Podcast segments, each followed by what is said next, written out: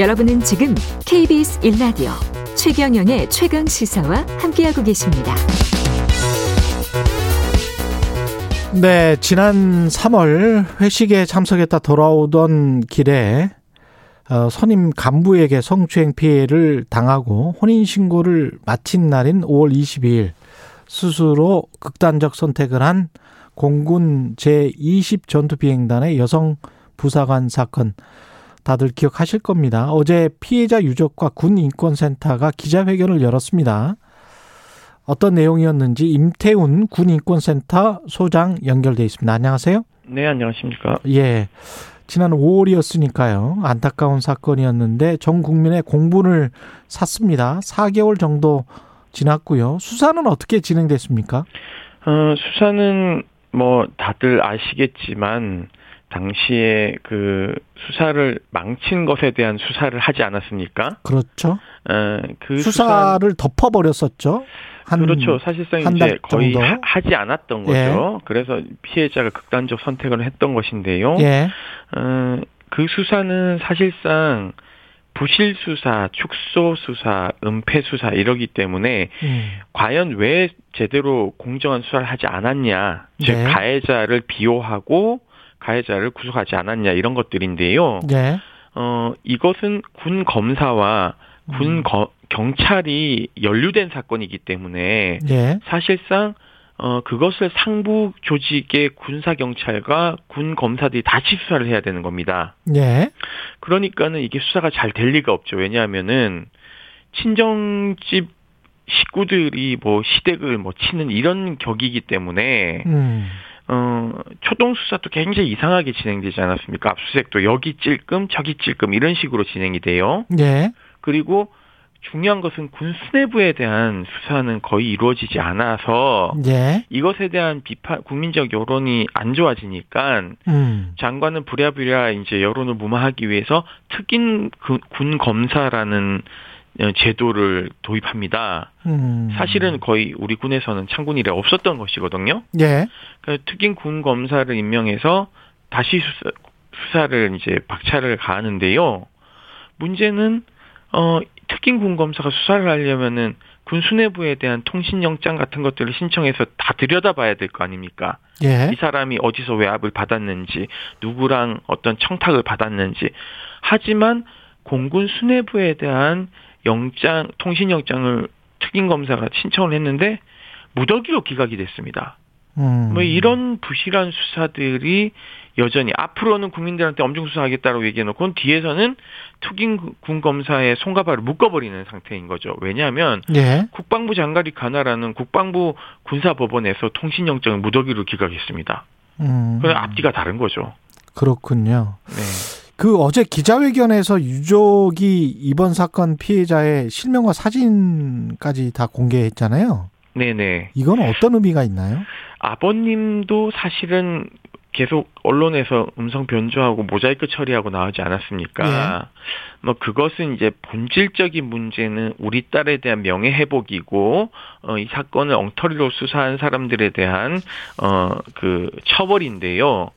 어, 불필요한 어떤 논쟁점들을 피하기 위해서 뭐 이제 그렇게 해 오셨습니다. 실명도 공개하지 않고. 예. 근데 이제는 군의 수사를 믿을 수 없으니 음. 어 이제는 내가 우리 딸의 명예를 되찾기 위해서 내 얼굴도 공개하고 예. 음성도 변제하지 마시라.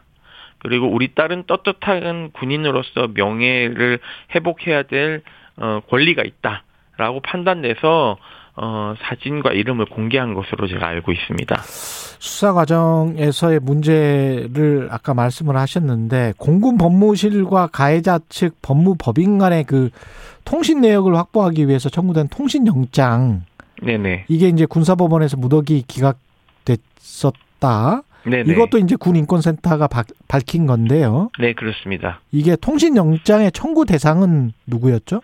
어, 당시 공군 참모총장과 공, 군 참모차장 그리고 20 변투 비행 단장 아. 세 명이고요. 예. 어, 플러스 그 당시에 어 문제가 됐다고 지목하고 있던 그 법무법인의 고문 그러니까 그 공군 장군 출신인 고문과 어, 법무실장 출신인 변호사 이렇게 다섯 명인데요. 예. 한명 빼고 모두 무더기로 기각됐습니다. 그렇군요. 네네. 기각 사유는 뭡니까? 아, 기각 사유는 제가 정확하게 그 기각 결정문을 보거나 하진 않았기 때문에 예. 어, 알 수는 없지만 뭐 사실은 수사하지 말라는 소리죠. 왜냐하면은 음. 어, 지금 현재 공군 당시 공군 참모총장은 소환에도 불응하고 있거든요. 예. 어, 그렇다면은 사실은 어떻게 보면 체포를 해야 되는 상황인데, 음. 문제는 민간인이다 보니까, 음. 군 검찰이 체포를 할 수가 없습니다. 이 경우에는 체포를 하려면은 민간 검찰과 합동 수사단을 꾸려야 되는데, 예. 그럴 생각은 군은 일도 없습니다. 아. 왜냐하면 예. 그렇게 되면 주도권을 민간 검찰에 뺏길 수도 있다라는 강박증이 있기 때문에 예. 그 칼끝이 군 수뇌부를 향할 수도 있기 때문에 음. 어, 국방부 장관도 수사 대상이 될 수도 있거든요. 예. 그러니까 자기 수뇌부를 보호하기 위해서 군사법원이 존재한다는 게 이번에 다 만천하에 드러난 것이죠. 그러니까 음. 계속 군사법원을 민간으로 이양 안 하겠다라고 뻗팅기고 있는 겁니다. 그 통신영장이 기각된 그 높은 사람들이 이 어떤 통화를 했는지 그 통화 내역이랄지 통화 내용이 나와야 네네. 그래야 그 국방부가 배운지 또는 뭐 어디까지가 배운지를 알 수가 있을 텐데. 그렇죠. 이거는요, 어떻게 보면은 음. 군 수뇌부가 클리어하다, 깨끗하다, 우리는. 예. 어, 그것을 어, 국민들 앞에 보여주기 위해서라도 사실은 어떻게 보면 예. 통신영장은 기본적으로 발부해줘야 되는 게 맞습니다. 음. 어, 그리고 떳떳하다면은 왜 전 공군 참모총장이 소환에 불응을 합니까? 제가 만약에 총장이라면 스스로 자진해서 출석하고 자진해서 당시 쓰던 핸드폰도 포렌식하라고 제출할 것 같아요. 예. 근데 그렇게 하지 못한다는 것은 떳떳하지 못하기 때문에 그러지 않느냐라는 의심을 살 수밖에 없는 상황들을 점점 만들고 있는 것이죠. 그러네요. 게다가 지난 7일에 군 검찰 수사 어, 심의위도 의혹이 불거진 부실 수사 의혹이 불거진 관련자들에 대해서 불기소 처분 공고를 내렸잖아요. 네, 그렇습니다. 예. 이게 군 수사 심의위가 뭐 어떤 뭐 법적 구성력은 없죠. 의, 결 내용이. 아, 뭐 그렇긴 합니다. 권고를 예. 할수 있는 기능만 가지고 있죠. 근데 불기소 처분 권고를 내렸다는 건 그래도 이제 상징적인 것 같습니다. 아, 불기소 권고 처분은요, 예. 굉장히 예. 그 국방부 검찰단의 입장과 피의자의 입장에서만, 예. 어, 그 적극적으로 인용해 준 거라서 저희는 굉장히 부적절하다고 보는데요. 음. 이렇습니다. 어, 당시 그 수사, 수사관이었던 사람과 어, 군사경찰 대대장 사이에 진술이 엇갈립니다. 예. 그러니까 나는 저 사람이 나한테 영장을 그 불구속 수사 원칙을 지시했기 때문에 나는 이렇게 했다라고 주장하는 반면 예. 군사경찰 대대장은 나는 그런 지시한 바가 없다. 어, 음. 라고 진술이 엇갈립니다. 예. 그리고 군 검사와도 진술이 서로 엇갈려요. 예. 그러면은 셋 중에 두 명이나 한 명은 거짓말하고 있다, 셋 다 거짓말하고 있다는 얘기인데, 음. 그러면은 진위를 밝혀야 되지 않습니까? 그런데 예. 이것을 인용해주면서 서로 음. 진술이 엇갈리는 것에 대한 실체는 얘기하지 않은 채 약간 일탈이었다는 식으로 이제 몰고 가면서 수사를 그냥 정당화시키는 말도 안 되는 짓을 하고 있다는 것이죠. 어제 그 피해자 유족들과 소장님은 지금 어제 기자회견 통해서 특검 도입해야 된다. 국방부 장관 경질해야 된다. 이렇게 촉구를 하셨는데 특검 도입은 이런 상황에서는 꼭 필요하다. 이렇게 보십니까? 어, 저희는 처음부터 특검을 얘기를 했습니다. 왜냐하면은, 음. 어, 민간에서도 검사가 연루된 범죄, 이런 것들은 사실상 뭐 자기 친정 식구를 감싼다라는 이유만으로 특검이 도입된 바가 많습니다. 그리고 권력형 비리 같은 경우에도 마찬가지고요. 예. 그렇기 때문에 그군 수뇌부의 통제를 받고 있는 군 검찰과 군사 경찰이 제대로 상부 구조를 수사할 수 있을까 그거는 이제 의문인 것이죠.